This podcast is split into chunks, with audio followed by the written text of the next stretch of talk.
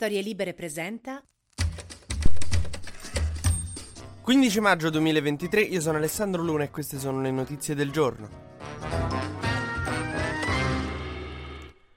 Buon lunedì a tutti, buon inizio di settimana a tutti. Questo weekend è stato abbastanza movimentato e importante, a dire il vero. Lo so che voi eravate probabilmente al mare a godere il primo sole d'estivo, tranne a Roma dove faceva un freddo bestia. Ma nel frattempo succedeva roba importante perché Zelensky è arrivato a Roma sabato. Weekendino romantico, direte voi? No, voleva incontrare Meloni, Mattarella e il Papa. Ha fatto tutte e tre le cose. A un certo punto, però, ha incontrato anche Bruno Vespa. Non in qualità di nipote segreto di Mussolini, ma in qualità di conduttore TV perché è andato alla trasmissione porta a porta dove c'erano dei giornalisti e ha risposto alle loro domande, è stata una roba anche molto interessante. Era la prima volta che Zelensky veniva a Roma dallo scoppio della guerra e ha poi proseguito il suo tour europeo perché è stato in Germania, adesso andrà a Parigi da Macron a visitare, insomma a parlare di armi di sostegno all'Ucraina, perché poi i paesi UE sono un po' come i nonni, se non visiti ogni tanto non ti aspettare i 50 euro a Natale. Ma alcuni giornali italiani oggi non aprono con questa cosa né con le elezioni in Turchia che sono molto più importanti, però ve ne parlo alla fine del podcast nella sezione esteri. A scioccare l'Italia oggi è la questione Fazio, perché Fabio Fazio lascia ufficialmente la RAI. Con la nomina del nuovo amministratore delegato della RAI vicino a Meloni, Roberto Sergio, e la cacciata di Fortes, diciamo che il governo non ci è andato piano e a parte eh, che adesso insomma rischiano di saltare molte sedie, seggiole di giornalisti che facevano bene il loro lavoro, il primo a essere segato è stato Fabio Fazio, che è il nemico giurato della destra. Tanto che Salvini ha commentato subito il fatto che Fabio Fazio andrà invece a lavorare a Discovery con la Littizzetto, venendo pagato una roba che non vedrò mai in tutta la mia vita, con un tweet in cui diceva belli ciao, con l'emoticon della manina che saluta. Che io non so se avete presente quando ogni tanto qualcuno dice così per scherzare, ma pensate se il mondo fosse governato dai bambini, no? non ci sarebbero le guerre. Vi assicuro che è stancante. Levatevi quella fantasia perché non, assolutamente non divertente.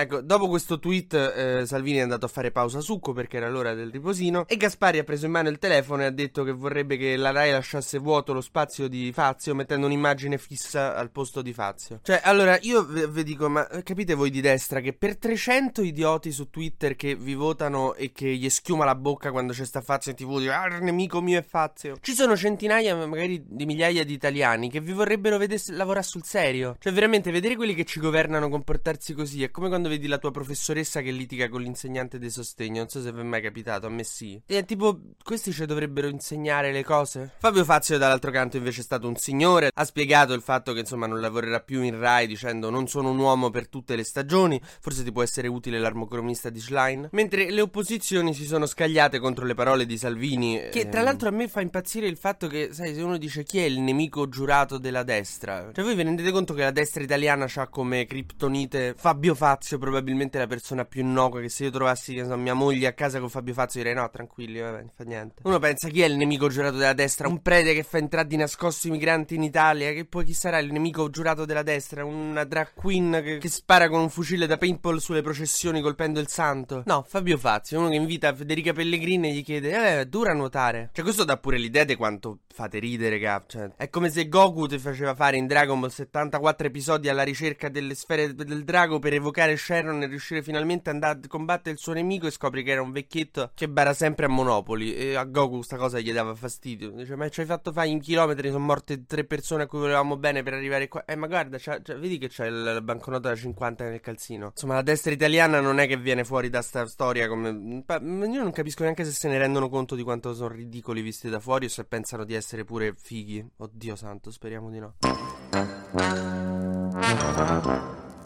Nel frattempo Calderoli della Lega ha altro a cui pensare, sta pensando a far passare l'autonomia, per l'autonomia differenziata per le regioni. In un'intervista dice che eh, serve assolutamente il governatore d'Italia, visto che si parlava di riforme, no? il sindaco d'Italia, lui vuole il governatore d'Italia perché le regioni appunto devono essere eh, indipendenti. A me un federalismo devo dire che non è che mi farebbe troppo schifo, però vabbè. E dice che senza autonomia lascio la politica, però non, non ci dare tentazioni così di non far passare l'autonomia, scusa Calderò. Poi mi ricordo un altro che aveva detto che lasciava la politica, non vorrei che finisce che fondi Lega Viva. Facciamo il breve consueto giro sugli esteri perché è arrivato l'ordine di contrattaccare per l'esercito ucraino, poi se sta contrattaccando bene non lo sappiamo, sappiamo che ci sono degli sviluppi a Bakhmut, che è la città teatro di ormai la sapete a memoria, sta cosa non va dico più, ma pare che ci siano delle, delle conquiste nella città di Bakhmut ucraine, comunque insomma dobbiamo sempre aspettare per capire. A Bakhmut ci stanno ancora le milizie della Wagner che hanno la stessa voglia di stare là quando ci sarebbe invece stata l'ora di ginnastica. Si è votato in Turchia, parliamo di questa cosa perché Erdogan, che è il, insomma, il presidente turco, mezzo dittatore, pure, pure, tre quarti dittatore, molto musulmano nel senso cattivo della cosa, cioè che lo impone agli altri, conservatore, sta nella Nato e questa è una cosa buona, però insomma fa una guerra orrenda ai curdi che pure quella un giorno ne dovremmo parlare. Non è riuscito a raggiungere il 50% delle preferenze che gli avrebbe evitato il ballottaggio e quindi adesso andrà al ballottaggio con quest'altro Kilik Daroglu, prima e ultima volta che pronuncio sto nome, che è invece europeista e per lo Stato di diritto, vuole insomma che la Turchia non sia più una dittatura e devo dire, mi espongo su questo fatto, lo capisco. E ora bisogna vedere il ballottaggio, certo Erdogan è un po' avanti perché ha preso tipo il 48 e il, quello di prima che non ripeto, il 45, però insomma ce la potrebbe fare, non lo so, sarebbe interessante vedere la Turchia cambiare così indirizzo.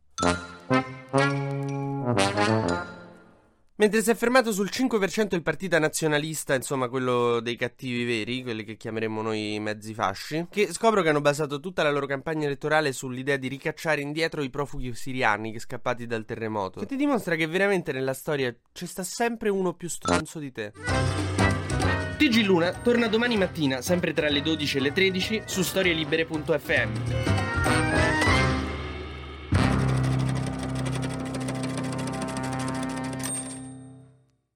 Una produzione storielibere.fm di Gianandrea Cerone e Rossana De Michele. Coordinamento editoriale Guido Guenci.